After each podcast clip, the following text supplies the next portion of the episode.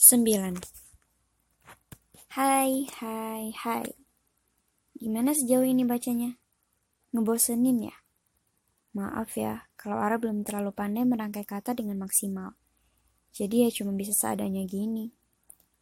Ara tahu, Anggun pasti nggak bakal sempat untuk baca semuanya. Apalagi pas Ara tahu kalau Anggun udah nggak terlalu suka lagi baca buku sejenis novel gitu.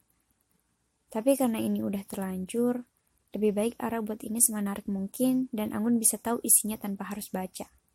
Daripada Ara ulang dari awal, terus nyari ide lagi mau buat apa untuk Anggun, ntar kebanyakan mikir malah nggak jadi.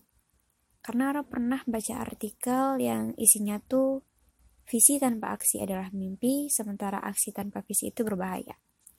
Oleh karena itu, lebih baik hal-hal yang udah terkonsep, Ara revisi lagi konsepnya. Biar lebih jelas, Soalnya Ara udah terlanjur beraksi. Asik, udah kayak lagu aja nggak? Oh iya, sekedar informasi nih ya. Ara nulis bagian ini udah masuk bulan September loh. Gak penting kali kan Ara bilang. Semakin ke sini, Ara jadi semakin bingung mau nulis apa lagi buat Anggun. Tapi, Ara akan berusaha buat ini sampai akhir.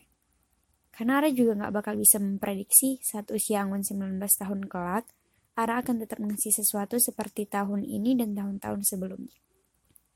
Oleh karena itu, Ara memilih buat jadikan ini sebagai hal yang bisa dikenang lama.